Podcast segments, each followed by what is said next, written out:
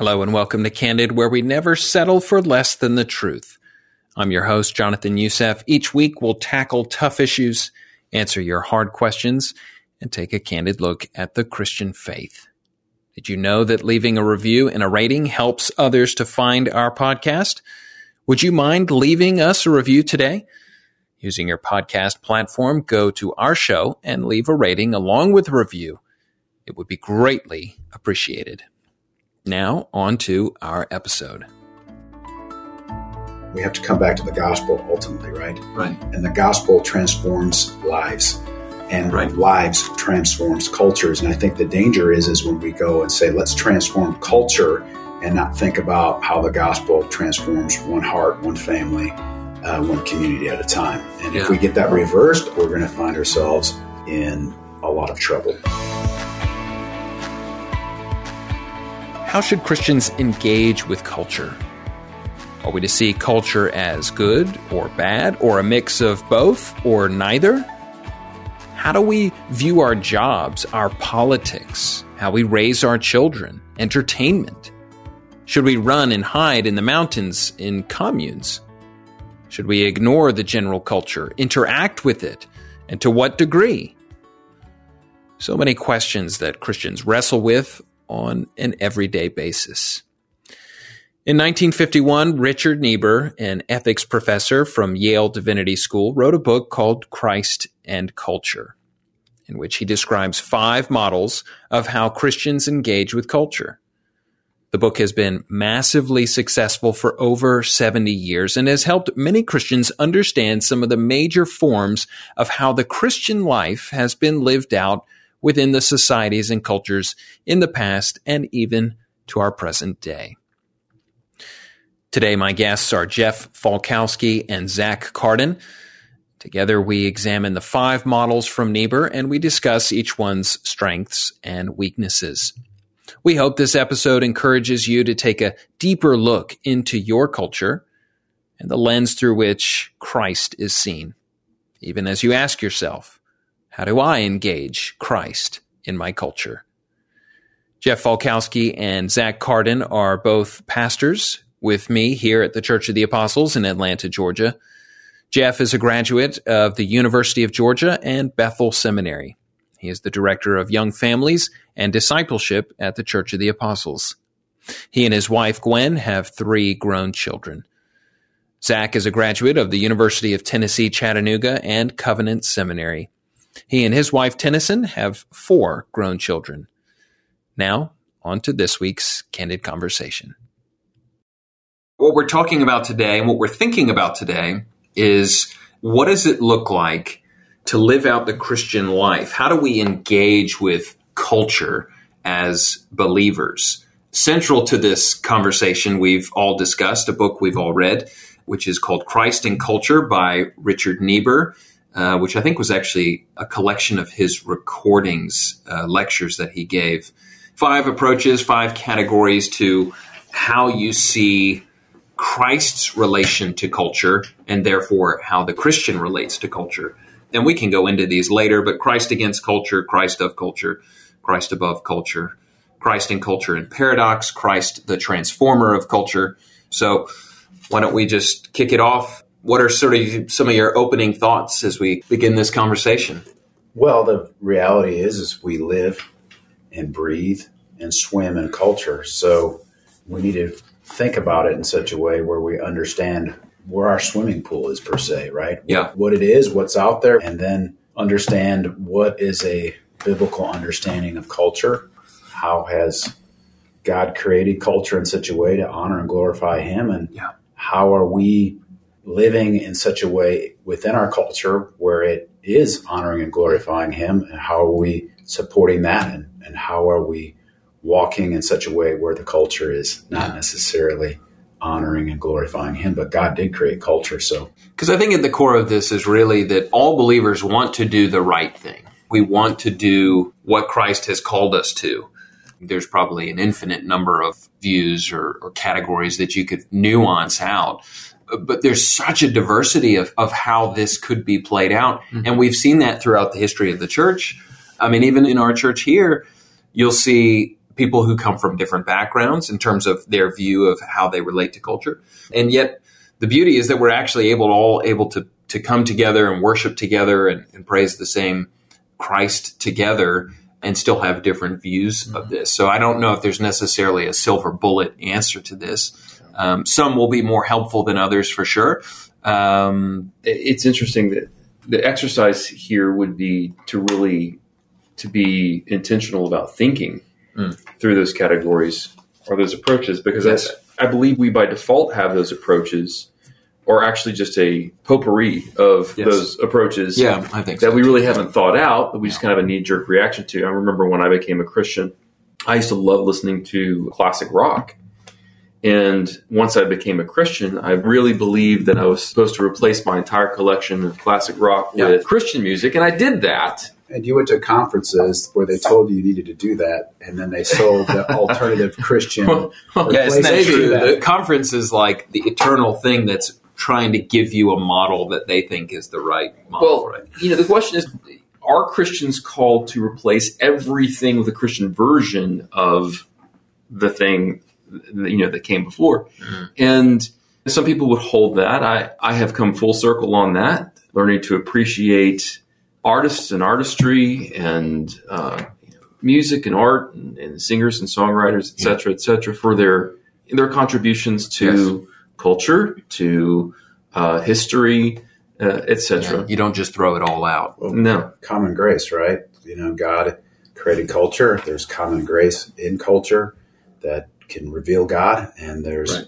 fallen culture mm-hmm. that has fallen away from its creator that does not reveal God. And so, yes, there's there's lots of music out there through artists that don't know God, that don't have a redeeming relationship with God yet. Mm-hmm and yet they have a message that resonates uh, with God's common grace about humanity and the struggles yeah. of hum- human beings. So. Isn't that funny? I even think about you know in teaching through Genesis and thinking about the Tower of Babel. You know, there's nothing wrong about building a gigantic structure, but it was the heart attitude of seeing themselves as superior to God or building this tower to God. You know, that mm-hmm. it's that heart mentality is what brings God to come down and judge the people. Right there's beauty in architecture and shapes and forms. Yeah. I mean, he's given us those things yes. to appreciate and enjoy because they are small reflections of him in some sense. And so, but I think sometimes you, you, we get into that camp of wanting to just throw it all out and say, right. you know. Well, and then you also get into the camp of, for example, politics is probably what we think of the most. Right. Uh, I hear a lot of Christians say that. Uh, Christians should not be teaching on politics or they shouldn't be involved in politics. You know, that's interesting because in most other respects of their life, they don't hold to that same approach. Right.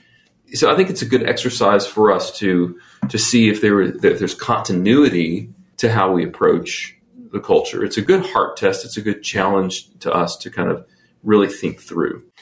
When I first read this book, I don't think I saw the sort of delineation between these worldviews. I think I saw some smattering of them, but I wouldn't have been able to verbalize or articulate these things until I read it and I thought, "Oh my goodness, this is right. this is profound." So I, my hope is that those of you that are listening to this will see clarity coming out of it, and then you'll look at things very differently, perhaps through this prism, even uh, in the way that you run your family, in the way that you consume news media, in the way that you consider your political affiliations, etc., um, the way that you look at the world, essentially.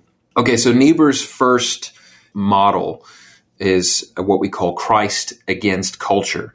Uh, and I just have a short blurb I'll, I'll read out so that we have a, a clear understanding. So, in the Christ against culture model, culture outside of the church is seen as corrupted beyond repair. Christians should avoid, reject, and separate from culture. Niebuhr indicates that Tertullian and Leo Tolstoy had views that aligned with this model. Ideally, these Christians look to create a pure Christian culture apart from the culture of the world around them. One modern example would be the Mennonite and the Amish communities. So I think we all now have a visual idea of this mentality, and yet there are lesser degrees of this mentality right. that we see in the church and in the world and right. um, taking place. But it's me replacing all of my music yes, right. with Christian versions of those things. I was a big Beatles fan. There was a, a singer back in the day that had a, who sounded just like Paul McCartney, who was a Christian guitarist, and he was my you know Christian Beatles. You know, it's, it's so we Yeah. we're not necessarily to the degree of, of the Amish or Mennonites, Right. But we do have degrees in which we have thrown stuff out, and so we're going to do a Christian version of that. And what's interesting about that, though, at certain times and certain degrees, maybe some of that is necessary, Yeah. right?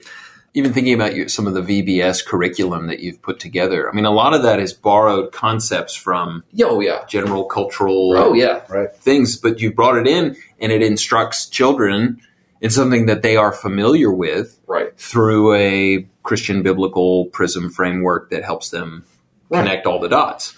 Let me give you an example from the arts. More and more, because of transgenderism, roles that went originally to women, Right. Say in the dance world, Right. are now going to men, and it's, it's already started. So, at what point? At what point does a Christian say, "I can or cannot take part in this anymore"? Mm, yes, good. And so I think that there does come a point where you know, there's an ebb and flow. Are you doing, you know, say, are you dancing the Nutcracker? Is there anything particularly wrong with dancing the Nutcracker? I would say no. I, th- I think at that point, it's a very good thing to engage and and to, to be part of that world and show Christians can do those things. But what happens when uh, the Sugar Plum Fairy is now a man? Mhm. At that point, this is where the stuff becomes real Yeah. Right. do I stay and influence or Yes. do I leave because my participation is basically saying this is okay? That I don't see anything wrong with this? Or do you stay and say, well, they don't understand this is wrong? They have no comprehension that this is wrong. Right. Uh, and so I stay to influence, love, and, and care for those who are involved in, in this. And people will go to war over this issue. They will. Yeah, for sure. Yeah. Absolutely. Because one side's right or wrong, Yeah. and they fight over that. And, Yeah. and I don't know if this is the right model for us to bring it up, but I even think about the issue of what about a, a homosexual marriage? Mm-hmm. And you've been invited to attend this. Yeah. What do you do? Right. I know uh, specific situations related to that, and you know where there's a friend of mine was invited to a wedding and made the decision uh, not to go because he felt it was a tacit celebration. However, uh, although he did not attend the wedding ceremony, he kept the relationship Right. with these men going. Sure. And it was because there was a great relationship already established, and they were able to keep that relationship going despite him not celebrating that specific union. So uh, that I felt that was a good way, healthy way of navigating a course in that situation. Yeah. Multiple examples of, of, of that now. I think it's we've lived in a relative ease in the sense of not really being able to have to really think about Yes. our views of how we engage culture. Now it's just sort of at our front doorstep. These are not questions that we ever grew up asking. Do I go to a homosexual wedding? Do I participate in a Right. uh, with, with a system that I, I don't believe in, etc. And we're starting to see the fault lines fall on generational divides too, Mhm. which sure. is interesting that you bring that up because there's a generation that never had to f- confront this or deal with this. But then Mhm. now you have a, a younger generation who is having to deal with it, that their friends Yeah. are getting married in this capacity. Yeah, And the older generation says one thing and they think another thing. And so, but there's no real helpful conversation around this. And so it ends up with bitterness across generations with people who actually even agree with each other. yeah, I think you hit the nail on the head there, Jonathan, because so doctrinally you can agree with the basic tenets of the Christian faith. You can hold to the Nicene Creed, the Apostles' Creed, but these cultural issues can divide, and it shouldn't be that way. Right. That's the biggest struggle I see, particularly in the evangelical church. And so you might have a community of faith where you have some older members of the congregation who would say Christ is against Mm, certain right. political institutions like Black Lives Matter or LGTB, how, however, LG LGBTQ. and plus and Plus. so on and so forth. And Christ is against these various things, but then embrace something on the other side of the fence like Christian nationalism.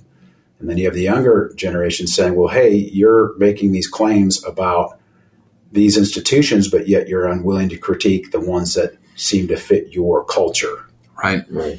And that's the thing that, that Christianity should be liberating us to. and It should be liberating us to a greater discernment of of things, even though they may be near and dear to us. Mm-hmm. Um, Good point. It's one thing to talk about not participating with the culture, as you're saying. It's one thing to talk about not participating with the culture I don't agree with. It's quite another thing to be in a culture that perpetuates things that I shouldn't agree with. It's good. So it that's where you know the rubber meets the road, and I think that you're seeing a a generation, millennial down to Gen Z, that has seen a lot of the, for lack of a better word, um, fundamentalistic style opposition, the boycotts, the the canceling, the all that that was done, uh, and now they view that with some skepticism, and it's it's almost there's a burnout uh, that that's not how they approach things. There's a whole lot more, I think, compartmentalization that can go on in younger generations. They're able to kind of say, "Yeah, but this is one thing, but I I, I don't agree with that, but I'm still going to be present and do this and that other thing." Where older generations tend to be a little bit, you know, more black and white, cut Yeah. and dry. Uh, and then you got Gen Xers who kind of can go both ways. Uh, they feel that tension from the younger crowd um, because they did grow up under that more fundamentalist type situation, but they also they don't want to jettison these truths. There are some black and whites. Yeah, yeah, so for sure. it, it's not very cut and dried, but No. it, it, it has led to a, a kind of a, a bit of a chaos amongst how generations in general respond to things. Let's do the next one, which is kind of the polar opposite, which is Christ of culture. In the Christ of culture model, culture is seen as inherently good and without any conflict to Christian truth. Proponents of this view attempt to view Christian truths equally to cultural truths. In reality, though, cultural values generally outweigh the values of Christianity.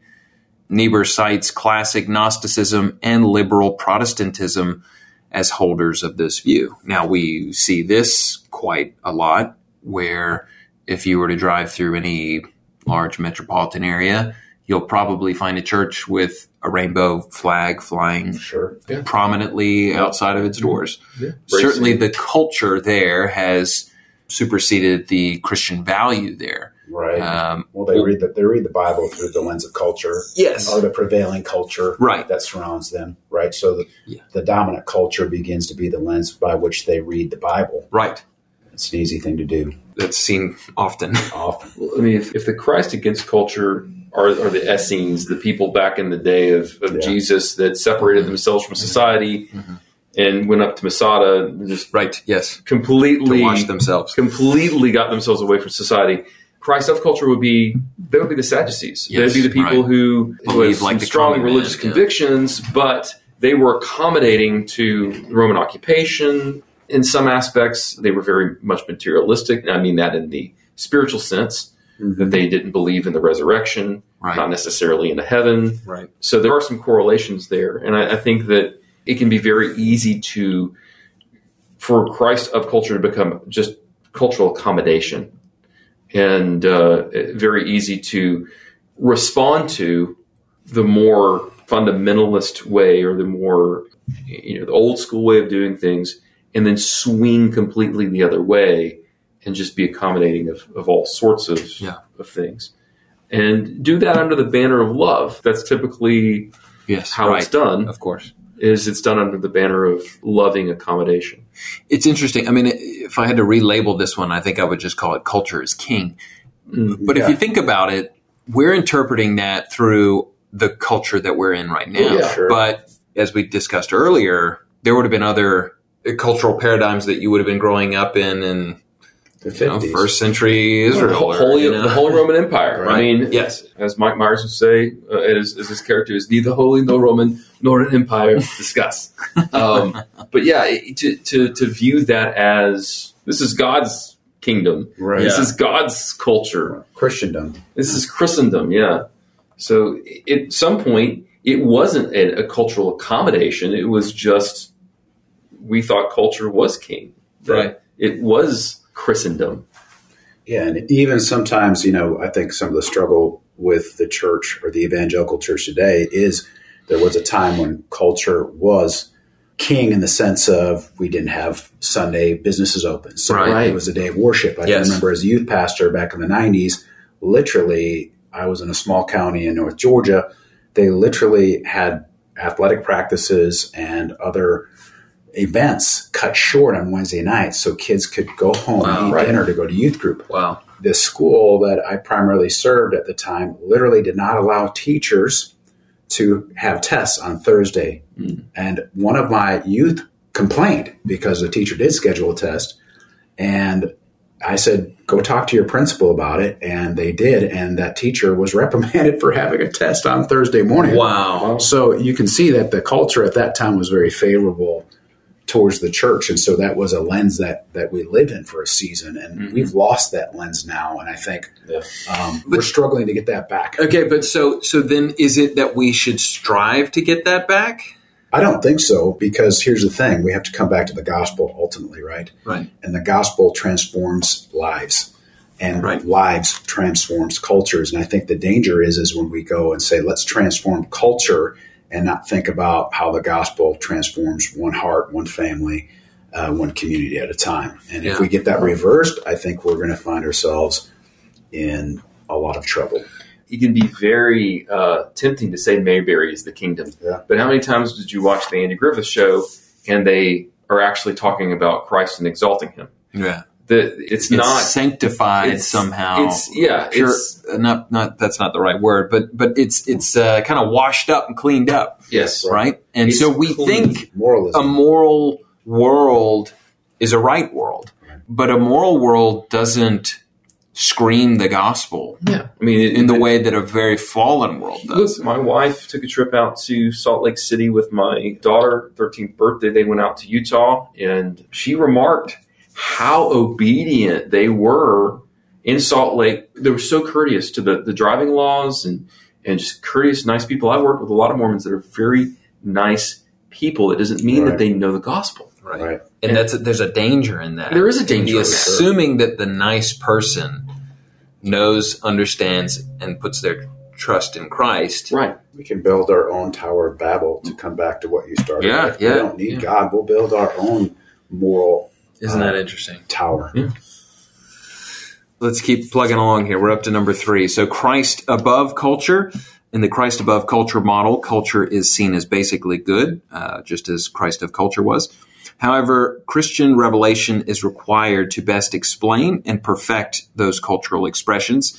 Niebuhr points to church fathers like Thomas Aquinas with his belief in combining reason with revelation as proponents of this view.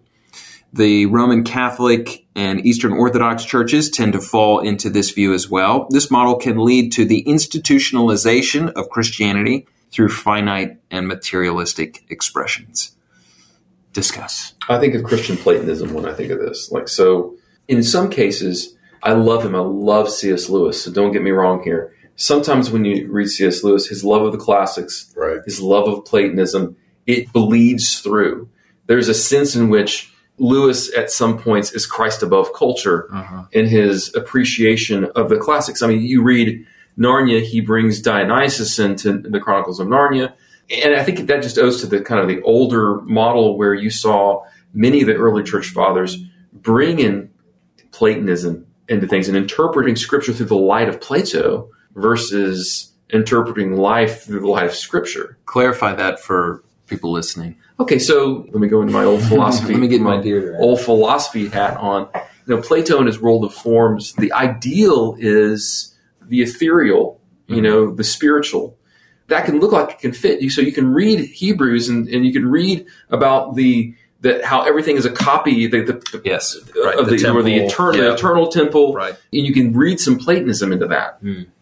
When in actuality, the resurrection itself it stands in the face of Christian Platonism Hmm. because those who were inheritors of Plato and Socrates very much were opposed to the physical form or the you know flesh, and they eschewed the carnal and said you know they, they even came to the point of believing in a demiurge, the, the God that created the world, basically entombed spirit mm-hmm. in flesh, and our goal is to leave the flesh. And so, what we've inherited from that is a sense that that life is all about going to heaven and uh, floating around like an angel, and that's the goal. Well, the goal is salvation in Christ, yes, but ultimately the goal is the resurrection. Like Christ came back from the dead. That's why the resurrection was a is a huge deal for the Greek world. That mm. they were. That's why they got angry because don't tell me that someone's going to come back and take their body back up again. That's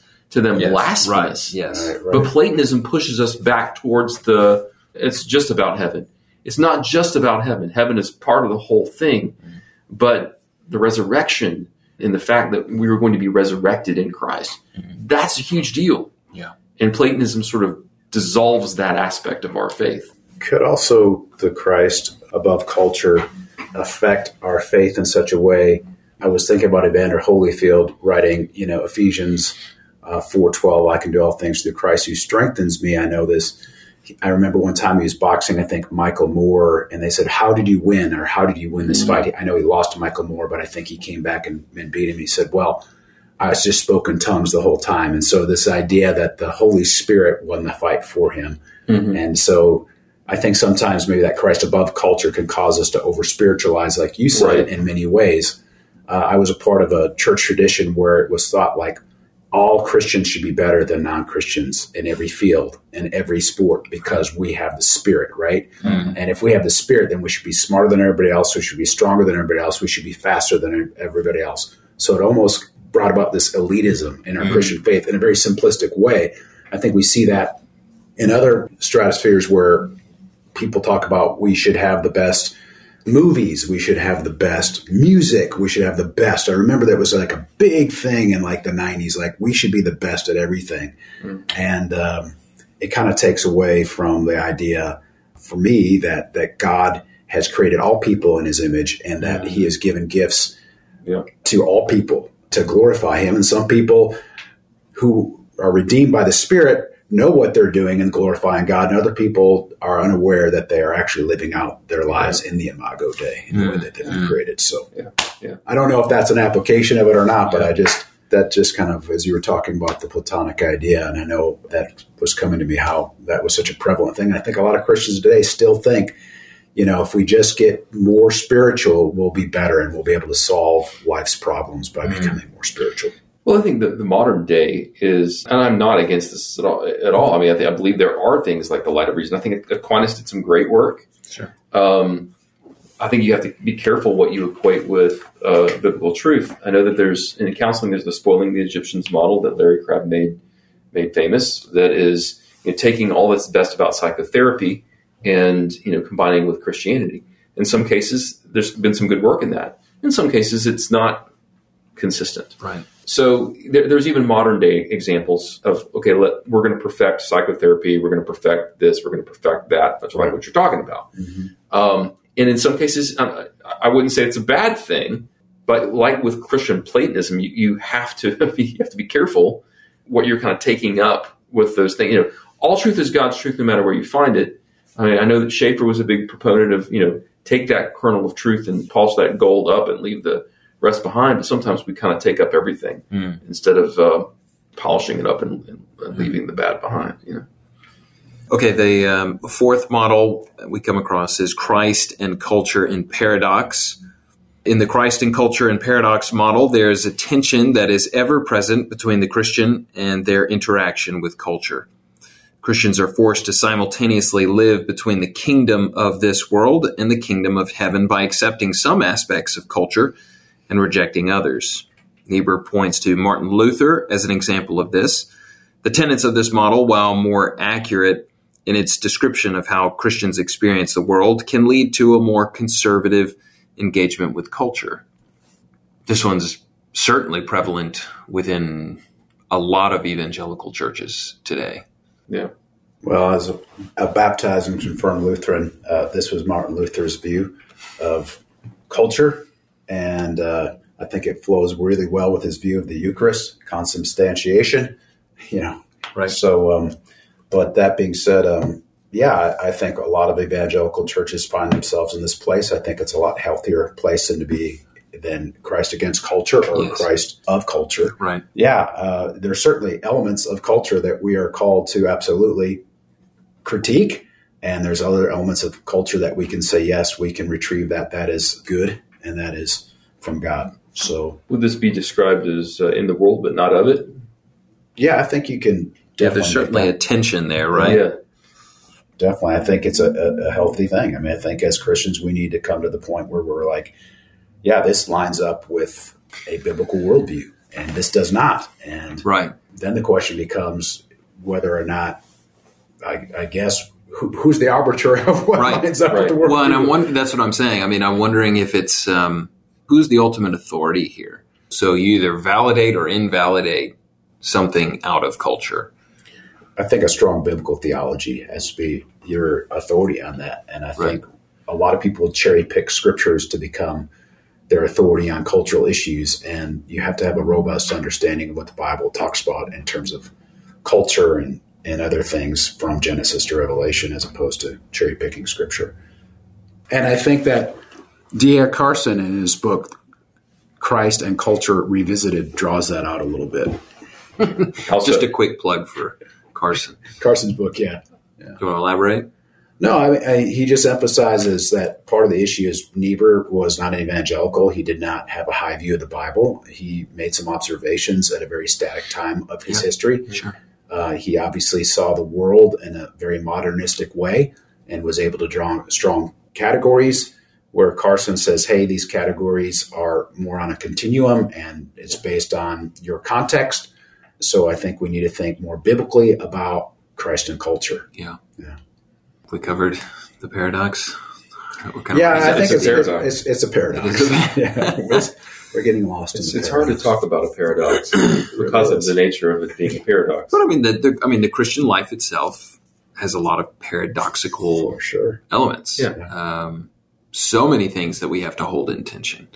I mean, even doctrinal things that are held in tension. For sure. The, the you know, um, Christ's nature, for example. Sure. Fully God, fully man. Yeah. Right.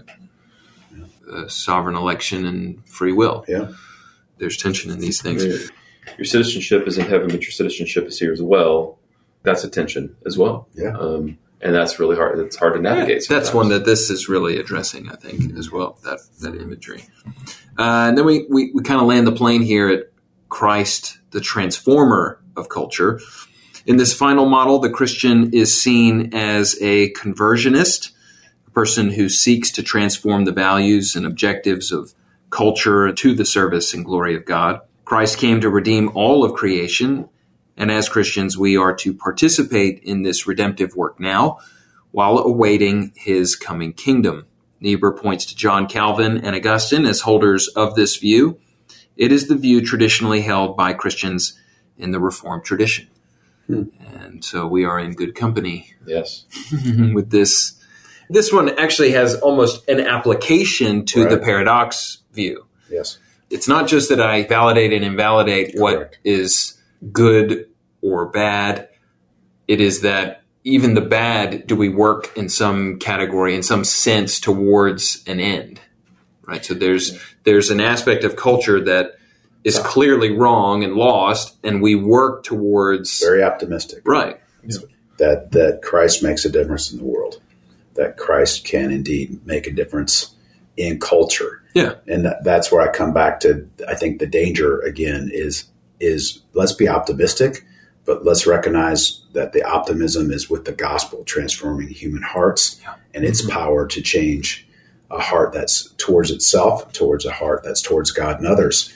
And I don't think institutions are have the capacity to turn hearts. I think it's the gospel and the gospel alone. This is my tradition, and this is what I've heard of spells more than not. And I'm I'm still a believer in this. It's it, I think it's getting harder as culture has now taken a decided shift. People in culture get uh, grow accustomed to the approaches that Christians have towards culture, and I think that they they kind of see this one coming a mile away now it's getting harder and harder to be a transformer of culture and a culture that has mm. decided to depart so far from interesting um, biblical truth. And um, I don't want to be hypercritical here. Uh, again, this is my tradition, and I've been a big believer in this for a long time. I still am to some extent in, in many maybe microcultures versus culture in general. What I can see is that in this one is that you'll never be liked enough by culture mm. to truly make the difference. And, and in other words, I believe maybe the lie or the falsehood that goes along with this one is if I just okay. approach mm-hmm. people in a intellectual, uh, yeah. loving yeah. manner, holding to my conservative theology, they're going to respect me. Right. And I will be able to speak into the world. And I think that worked for a lot of years. I mean, I think of Tim Keller when I think of this. Mm-hmm. Or C.S. Lewis. Or C.S. Lewis. But I also think of that's shifted for mm-hmm. sure quite a bit. And it's like, if you don't agree with me, I don't respect you. Mm. Right.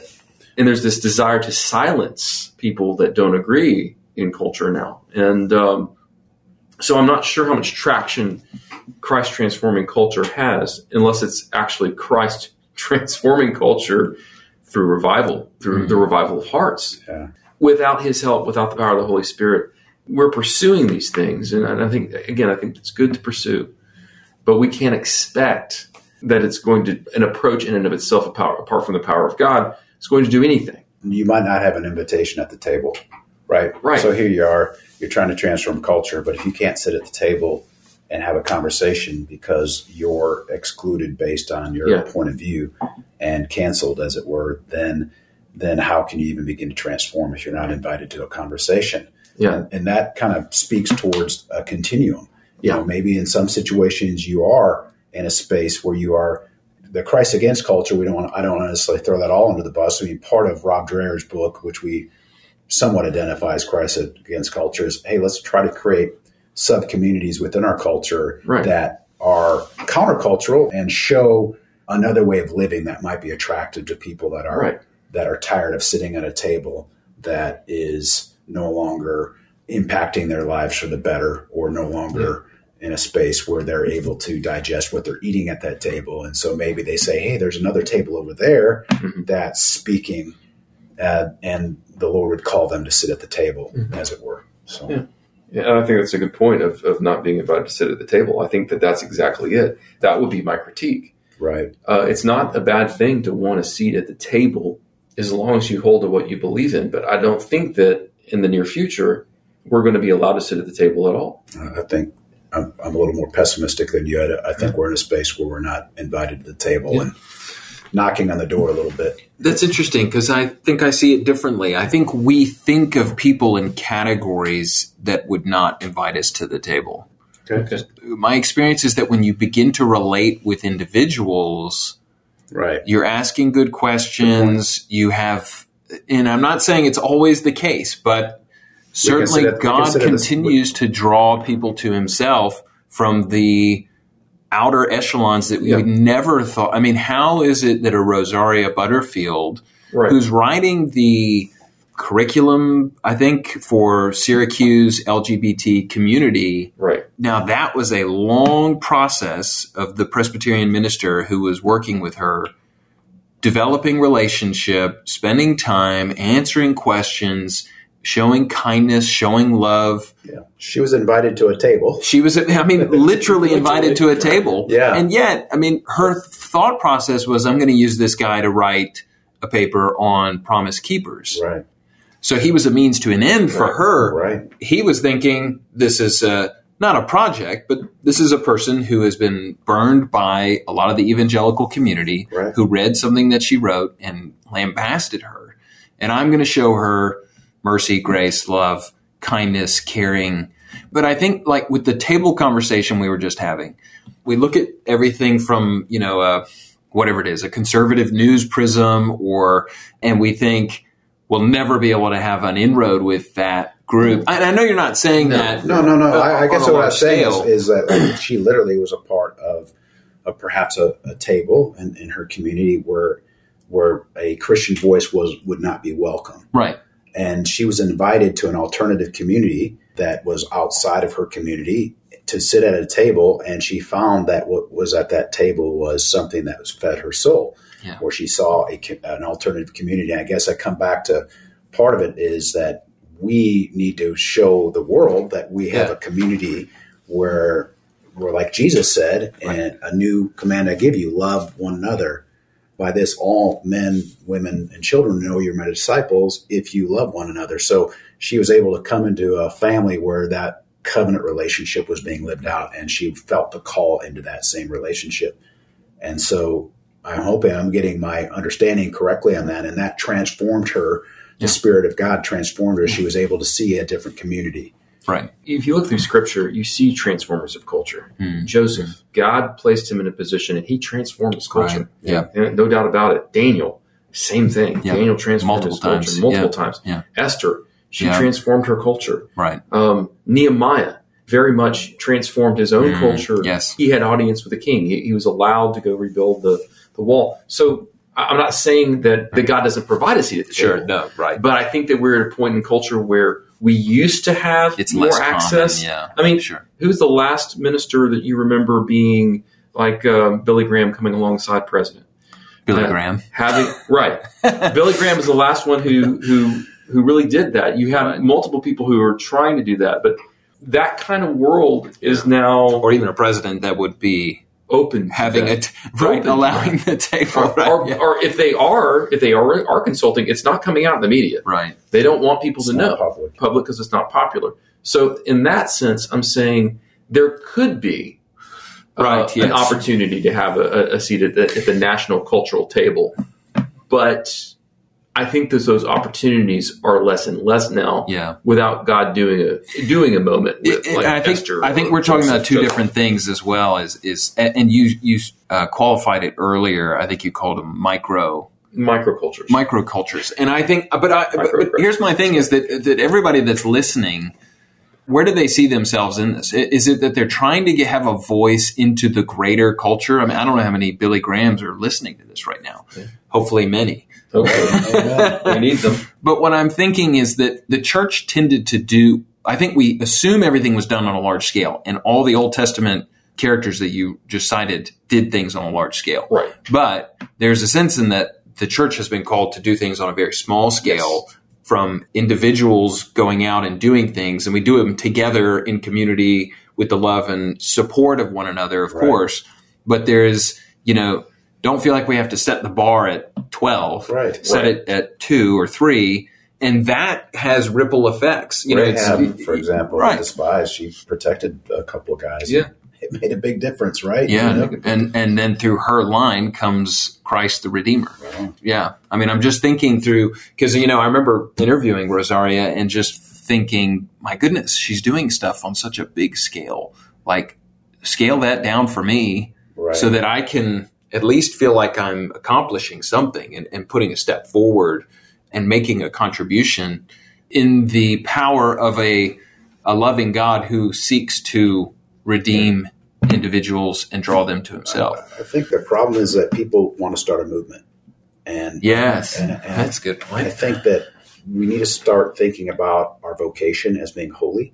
Mhm. And if we are vocationally a fry cook or vocationally a politician or vocationally a pastor or vocationally a real estate agent or a medical professional or a bus driver or whatever that is, you need to be and understand that Christ is in you.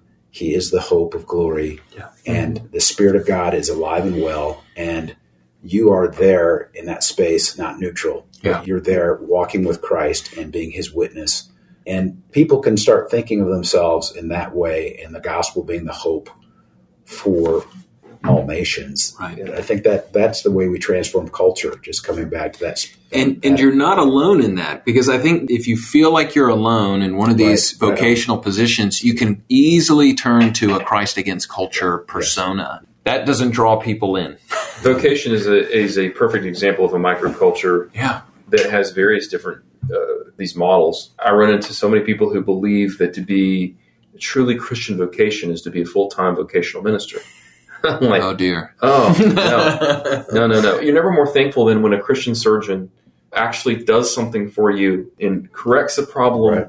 and is, is bringing excellence to in glorifying God in everything he does, whatever he does, glorifying God, and he truly believes that.